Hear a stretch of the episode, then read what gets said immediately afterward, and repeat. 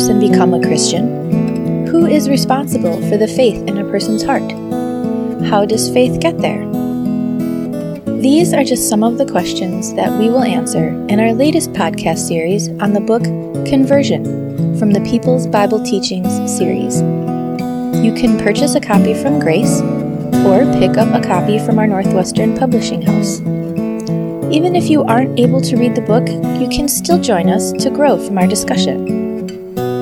The joy of our conversion gives us confidence in the promises of God and certain hope that heaven is our home. Join us in that confidence and hope, and join us as we discuss this topic and our book, Conversion.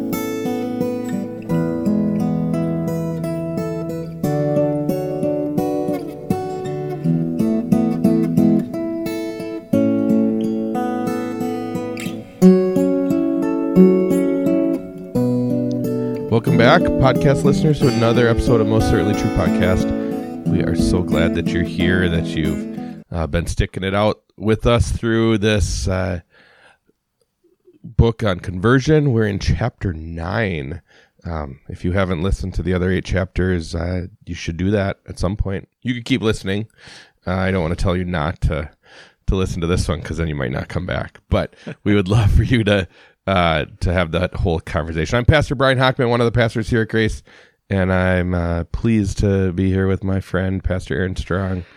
How are you today? I'm well, and I'm I'm happy for the invitation to be with you today for chapter nine. It's been a couple chapters, I think, since I've been in this seat, Yeah, in front of this microphone. We got off of our every other schedule a little bit, but glad to have you. And I'm glad you got the memo about the tan pants and blue shirt. Yeah, it's, That's a that's it's tan pants, blue shirt day. Thought everybody knew that. and brown shoes. I mean, Yeah, I guess we are pretty similar. I probably was going to throw on a green tie too, but I decided to go with tieless.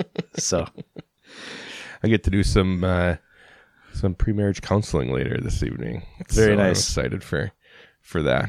A, a young couple that God's brought together and get to study so, some of what God's word has to say about marriage for them. They're getting married this summer, so cool. It's always fun to have that is- kind of uh, biblical encouragement for for young couples that are looking at marriage and what it looks like.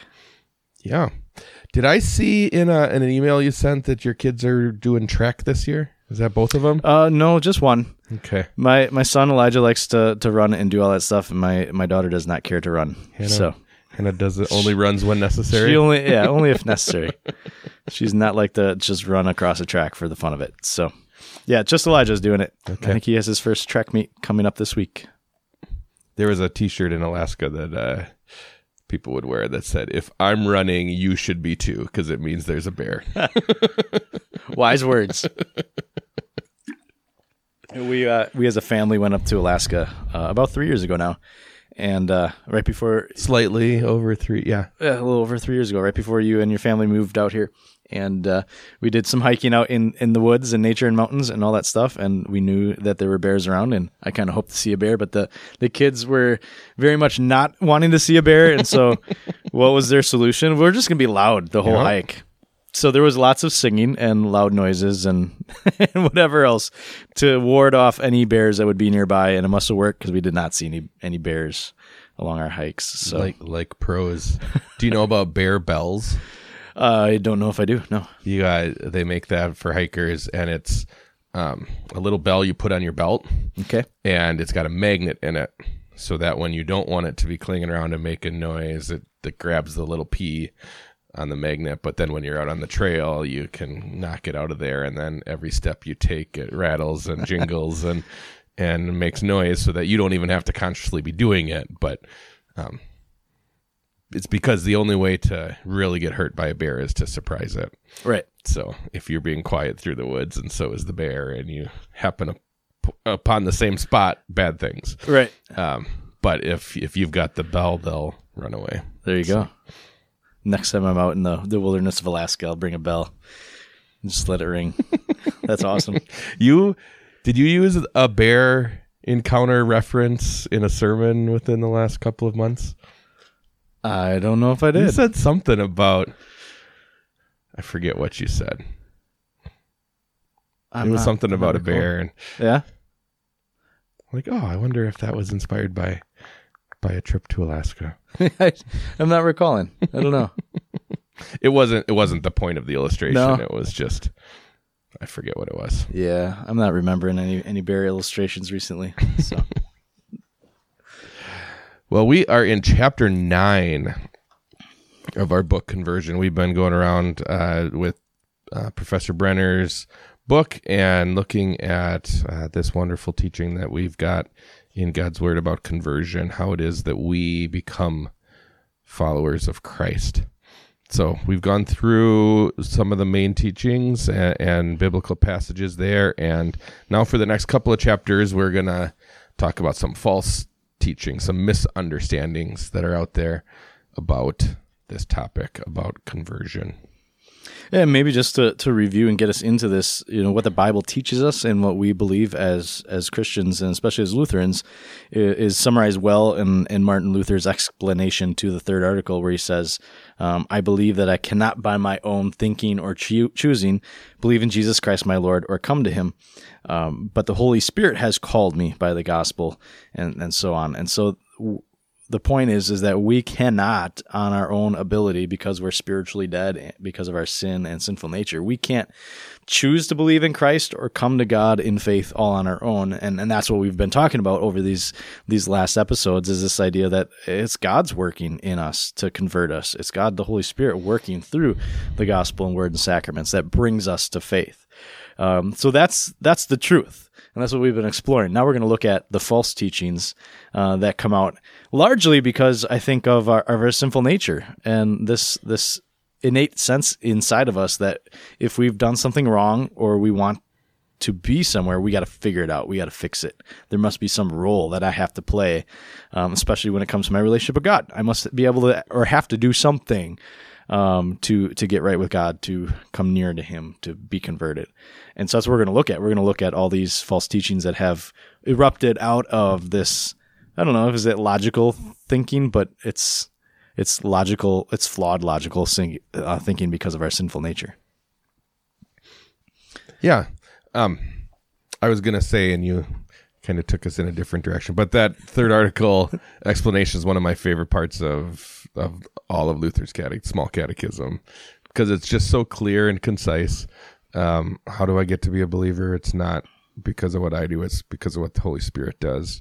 Later on, then giving the the, the listing of verbs in the same way that he calls, gathers, enlightens, and sanctifies the whole Christian church on earth. I've used that multiple times in teaching uh, the doctrine of the Holy Spirit. What does the Holy Spirit do for us? How does the gospel work? What is the church? Uh, these are all just, I think, really eloquently stated um, declarations about the church, about faith, about conversion, and so it makes good sense and logic to see those things in in Luther's explanation of the third article. But yeah, we're we're going to talk about false understandings, false ideas when when humans try to um, come in with their own logic, or or else um, when the, when you approach Scripture with with this idea that um, I I need to make it make logical sense to me, or it's got to be consistent, or um, w- anytime you approach the Scriptures with here's he, the the agenda of here's what I'm looking for it to say, and um, we're not willing to just take the words at face value, but have to original sin or you know whatever baptism. Baptism scripture's clear on baptism, but if I've got this idea in my head that um, I don't come to faith unless I do something about it, then now I've got to um, jump hoops through hoops and and do some play some twister with these clear passages to make them say something that they don't actually say. Um, and so a, a, lot of problems come about by having this agenda of, well, I don't think that just God's grace in conversion is good enough. I think it's got to be something that I do. Um, why are some saved, not others? Or why, um, if it's God's choosing, then it's got to be my choosing too. Or if it's my fault for being an unbeliever, then it's got to be God, um, my my ability to choose as well. Um, all of those false understandings are really this bias coming into the, the pages of scripture and saying, I think I've logically got it figured out, and now I need to find the passages to defend the conclusion that I've already come to. Whereas what, what we want to do as followers of Christ is we want to just let the scriptures interpret the scriptures, let the scriptures speak clearly. And if we get to a place where it doesn't jive with our reason or doesn't seem to make sense to us, that's okay. Um, God never promises that He's going to uh, fit into our heads or, or make total sense uh, with with the way that we like to think about things. So um, I think that's part of part of the problem is looking for these answers um, or, or or thinking I've got the answer already and now scouring the scriptures to try to find proof for my answer. Yeah, I think, and uh, and maybe that plays in a little bit with the the first false teaching that we're going to look at today, called Pelagianism. Um, you have this British British monk who taught in Rome, which is just interesting to me to begin with. Pelagian or Pelagius was a British monk who taught in Rome in the in the early fifth century, and uh, that just I, I don't know. Historically, it just seems interesting that you would have a British monk in Rome. But anyways, you have this guy who's looking around and, and he's just seeing the moral depravity in in the among the clergy and the church at that time. And and and it rubbed him the wrong way. And so he started to try to figure out why. And and I think that's what led him down this this path to a false teaching this idea that he wanted to throw out original sin and this whole idea that we're all naturally sinful because he thought that was just uh, an excuse for people to explain away their bad behavior. Well, we're just original sinless, so it's just going to happen, and and it gave them an excuse to keep on sinning. So he wanted to get rid of that, and uh, and so he really went down this path of saying, well, there is no such thing as original sin. We all have the ability within us to do right or wrong. Which original sin says, no, we all have this natural, um, this natural inclination to sin and there's nothing good in us. Um, and so he, he, gets rid of that. And then that leads down this path of, well, because we can choose good or right, uh, because we don't have original sin, um, it is completely up to us to do what's right to come into a right relationship with God. I don't know. How would you summarize Pelagianism, maybe in a in a simple way? Yeah, I think that's that's pretty similar. Uh, throws God out of the picture, and um, it just it just becomes up to me. It really is the we had talked about this opinio legis, the opinion of the law. This idea that there's got to be something good in me, or this way that I can do something good. Um, it really just takes that to the fullest extent and and says, well, because there's got to be, or because there is, then this is how you get there. This is how you you have to come to God.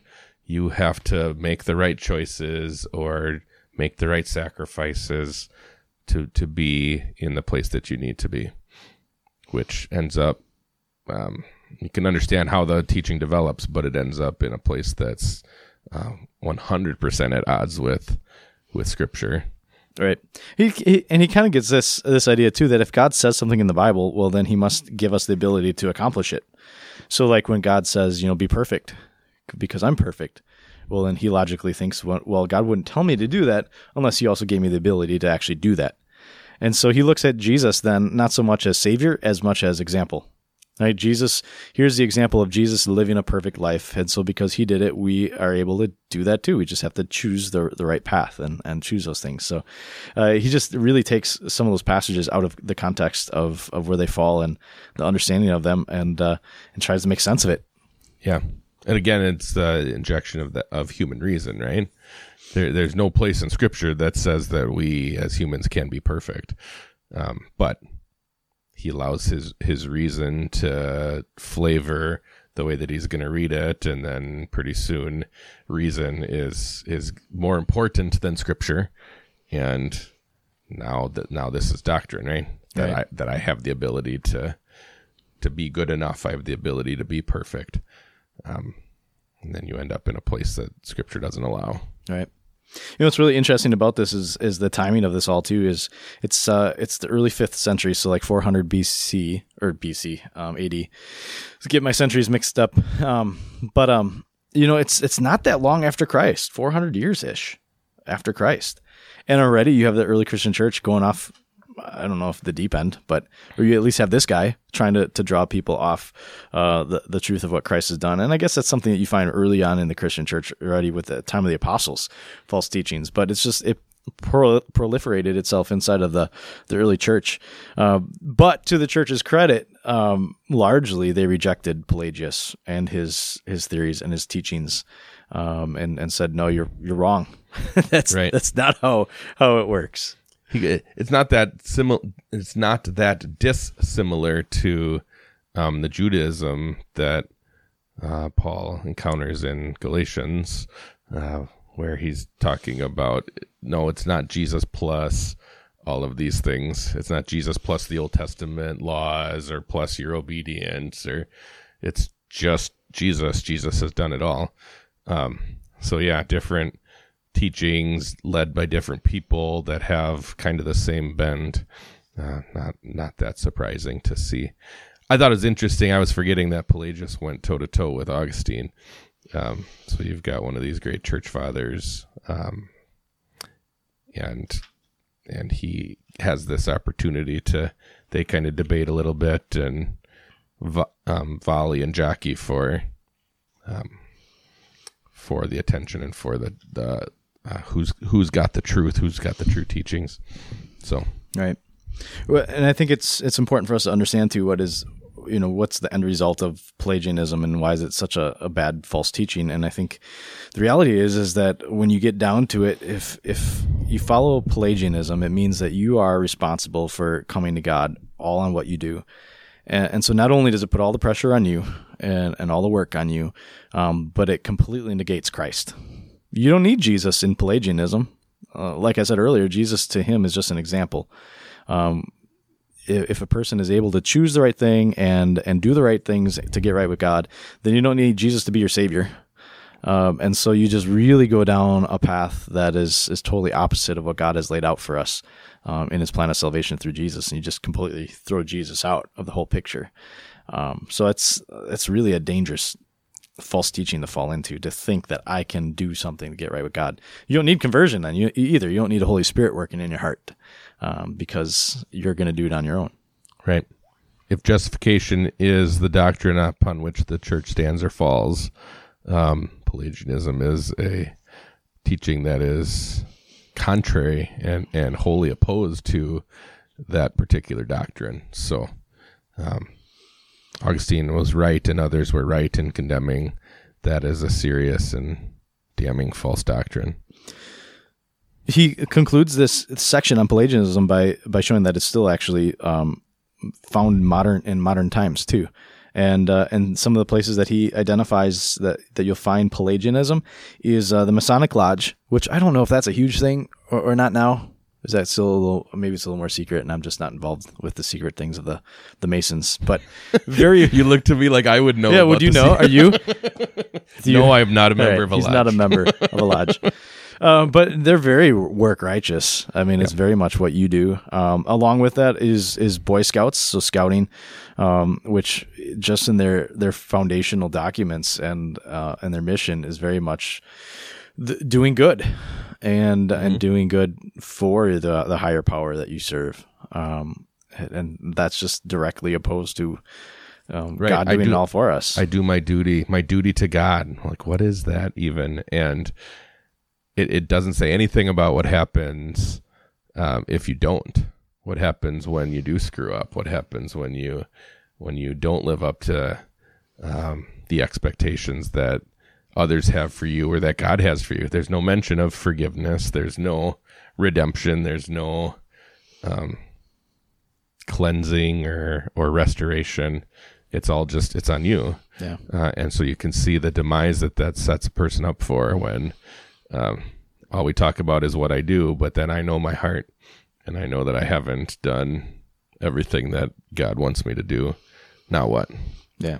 It really, the Pelagianism just teaches us that we have the power within ourselves to do what's right. Just a lot of evil going on in this world. it's hard to hard to have the two coincide very very well. Anything else to say about Pelagianism? No, I think we covered that pretty well. Well, then let's go into a subset called semi-Pelagianism. Let's do that. you, sound so excited. I mean, it's the the interesting thing. We talked about this ahead of time too. Is that you start diving into some of these uh, these false teachings, and some of them are very closely related. Um, we're going to talk about semi-Pelagianism and synergism next, and those those two are are very related in, in some ways, um, and even different. Uh, you know, church. What would we call them? Um, you know, scholars and things like that. Um, identify them a little bit differently and talk about them a little bit differently, and uh, and so it's just it's just sometimes hard to wrap your head around uh, what exactly we're talking about. But actually, I think that this book uh, and Professor Brenner lays it out really well. So um, hopefully, we can get that across to you guys, and um, and uh, encouragement jump into this chapter and just read it for yourself too. I think we also mentioned that uh, it would be a good idea to avoid all of these false teachings, regard- Yeah. regardless of. I mean, end of the day, they're all false teachings, no matter how you label them or who you attribute them to. Um, don't do them; they're sinful. They're going to turn you from God. So just avoid them. Um, so yeah, semi-Pelagianism. So this would be starting out in the same way that this is something that I need to that I am responsible for conversion. Uh, but then the thing that gets would get added is that then God comes in halfway and helps out. Um, that we're too weak to be able to complete the process.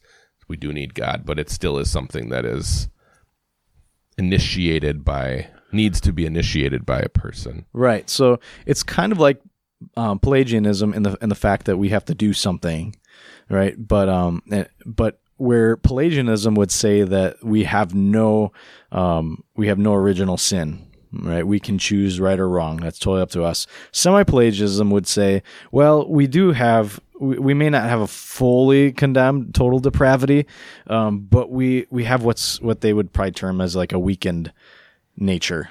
We're so we're not strong enough to come to God on our own. But if we make some initial efforts to come to God, He'll come and He'll finish the rest for us. So they kind of rely on, on grace a little bit, but just the wrong way.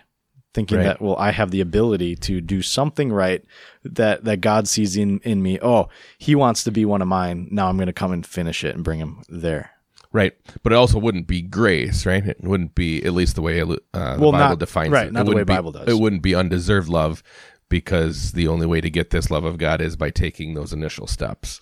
So there's no way around it, even if you try to dance with fancy lingo. That's earning it, right?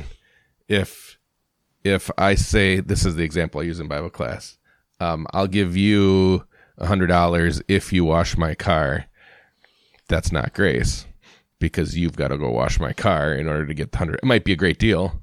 It might be a great way to spend twenty minutes and and uh, and make a whole bunch of money, right? But um, that's still something that you've earned. I've made an agreement, and and you're doing your part. Whereas God's grace is undeserved love. We don't do anything to deserve it, and God comes 100% to us. Right. Um, Yeah. So that's semi-Pelagianism. I don't know. Uh, What else would you add to that? Anything else? Looks good to me. So I think the thing to keep in mind there is Your is that- discussion, not semi-Pelagianism, Right. doesn't look good to me. Your discussion, yeah, that's probably good to clarify. me. so I think that the thing to take out of that is, is semi-Pelagianism is this idea that there's some ability within me to start the process of coming to God. I just need Him to finish it. Yep. Cool.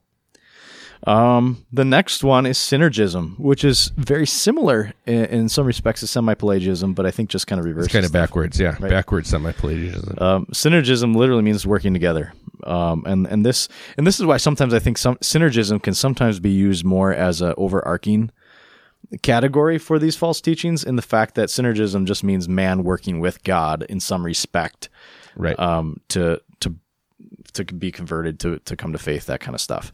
Um, the way that we're going to talk about it here is is a little bit more specific. Um, do you want to describe that for us? Sure. So synergism would be um, the idea that God starts the conversion process, but then I have to take over. I have to take the ball and run with it. Um, so it still ends up with both components from semi-Pelagianism that I have to do some parts, um, and I can't be converted if I don't do those parts. But I also need God to do something. Um, synergism would be same parts required, but but instituted in the different in a different order. So God starts it, and then it's there for me. So sometimes there's language like God offers grace to people, Um, and I think that has a smattering of this synergistic false understanding, as if God's got it out here on a platter for me, and I have to reach out and grab it. I have to do something um, to to receive it. I have to make the stride, take the step um, to do enough good. Um, this would be any type of, of work righteousness. Uh, I think would would generally fit into this category. That um, yeah, God saves me, but I also need to do my part. I also need to work with in order to to complete the the process of of conversion. It strikes me that this um, that this turns conversion into a process, into a sequence of events instead of the the one time declaration of being not guilty that God's word tells us that it is. Right. Um, it's something that I have to work towards rather than scripture telling me that God has accomplished this. Um, that the Holy Spirit is the one who turns me and converts me, and it's all done by Him and it's all done at once. Um, this synergistic idea is stretches it out and turns it into a several step process. Yeah, and it kind of minimizes Christ's sacrifice. It's like that, that was it was good and, and to get us started, but now we got to finish the rest. Um, it wasn't complete. Um, and this is, uh, you know, synergism would be um, a false teaching that that I think we would say widely finds itself in the, in the Roman Catholic Church, uh, and and I think they would. Um, we, we would maybe describe it the way that they talk about it as as maybe like infused grace, like like Christ is like this spark, and God plants that spark of faith and grace inside of us that ignites now a fire within us and a life of, of living that now we have to work with God with the things we do to complete our salvation. Right. Which is why, I mean, that that's why a Catholic and a Lutheran can have the same Bible, but have a vastly different understanding of justification. Um, a Catholic's going to define, at least their catechism defines grace as infused grace. Right. So God puts it into God infuses this grace into me, which then gives me th- this is the way they would define it gives me the ability to play my part in the salvation equation. Um, so so they teach that you go to heaven based on what Jesus did and your obedience, your cooperation with Jesus. Um, so they would be the synergism where God starts it, but you have to complete it.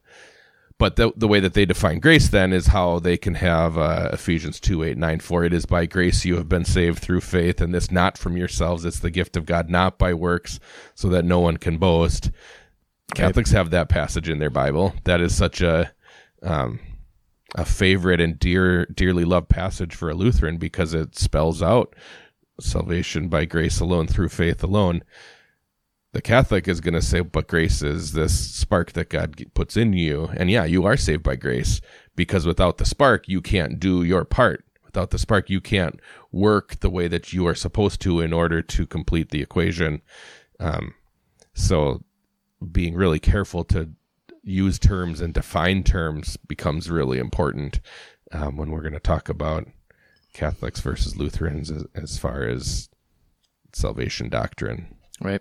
And I think uh, the writer does a nice job of, of pulling out um, from the, the Roman Catholic Church's own documents, their historical writings, and the things that they base their their doctrine and teachings on. Uh, he does a nice job of pulling out um, and some great quotes that just show this is what they believe and teach about it. And if I could share just maybe one of them uh, from the Council of Trent, which was a while ago um, in the 1500s. Um, it says, If anyone says that the sinner is justified by faith alone, meaning that nothing else is required to co- cooperate in order to obtain the grace of justification, and that it is not in any way necessary that he be prepared and disposed by the action of his own will, let him be anathema. In other words, if you're going to say it's by grace alone and that there's nothing else that a person has to do in order to earn their, their the grace of God and a relationship with him, then you ought to be condemned and and that's actually then repeated in their in their catechism and stuff like that too where um, just real quickly justification they say justification establishes cooperation between god's grace and man's freedom. And it goes on to talk about how man has to now uh, do his efforts and his works uh, to complete the grace of god uh, yeah. in their lives. It's uh, yeah it's, it's so contrary to the the simple truths of scripture and I think it's worth placing this in on the historical timeline. So the Council of Trent, 1545 to 1563. This is a council that's called in response to the the Reformation. Right. Um, the first half of that century, 1517, um, is is you know the Reformation there. Those those important dates, and and now it's gaining this following. And the church, what do we do about this? Well, let's call the council. So this language is basically issuing condemnations to the Lutherans, um, and it's noteworthy that these things haven't been haven't been repealed. Yeah. Um, they've added so many things to their teaching on who gets to go to heaven. They've got, uh, you know, it starts as you have to be a member of the Catholic Church, and the church holds um, holds the power over the sacrament, and and they are truly, if you're the church on earth, uh, in their own minds. And then it's uh, people who are good and uh, and sincere, and and by now you can be Muslim or Buddhist or spiritualist or anything, but the only way to really go to hell is if you're Lutheran, still according to the Catholic Church. Right. Um, they still hold um, hold these as their official teachings um, that you can believe just about anything except for that Jesus did everything that was needed for your salvation. Um, it's pretty striking. Have you? I'm sure you've you've encountered a person that says uh, Catholics and Lutherans are pretty much the same. Oh yeah, all the time. um, but when you you dive down into it, yeah, there's a Right. there's from the, at the very foundation, they're very different foundations. depending on who it is I'm talking to. If there's someone that knows me and understands my my personality, I might respond. Unless you think that uh, the teaching on how you get to heaven is important, because because according to that, we are pretty different. Lutherans and Catholics have a, a vastly different, polar opposite teachings on how it is that you get to heaven. Right. Um, but sometimes that allows for that kind of what what do you mean? You use the organ and the liturgy looks the same and right, but let's talk about what really matters. What's the most important doctrine? It's how how do you get to heaven? Right. Um, let's talk about what each side says. Yeah. Exactly. What's being what's what are you hearing in the sermons being taught and preached to you? Because those are going to be very different. Anything else to say on those false teachings? He's got a good quote from the Formula of Concord. Then, so the the Lutheran response to um, to all of these these false teachings. Um, of course, you know what that's going to say: salvation by grace alone, through faith alone, Right. on the basis of Scripture alone. Um, divine monergism. He he uh, drops that that phrase in there, at the very last sentence or two. Um, God is the one. God alone is the one who works the conversion in the sinner. God works alone. It's not working with. It's not synergism. It's God. It's one worker. One worker, and that worker is God. Which we've said it before, but gives us all the comfort in the world because I don't have to doubt whether I've done enough. I don't have to doubt if if I understood what my role in this was and if I did it well enough or um, if it really is I've got to do 2% of my salvation. Have, have I done my 2%? Uh, there, there's just never a chance. If if I go to heaven based on God doing some of it and me doing some of it, there's no peace there. There is no comfort. There's no rest because there's always going to be a chance for me as a frail human being to have screwed something up Right. or to have misunderstood or to have not done enough or to have done the parts that I was responsible for incorrectly. Um, but the the Bible's teaching is so much more comforting and so so peace inducing that Jesus has done it all. Salvation is secure, it's a fact, and, and it's a free gift of of God's grace because of who he is, not because of who I am. In, in fact, it's in spite of who I am. Um, in spite of the fact that I don't deserve it at all, I still have this salvation because I have a God who forgives and a God who loves and a God who saves. I think the only thing to say to that is This this is, is most certainly true. Thanks for listening. We'd love to share more about God's love with you. Check us out at www.gracedowntown.org. There, you'll find worship times, our pastor's contact info, and a lot about our ministry in and to downtown Milwaukee. We hope to connect you to the grace of God again soon.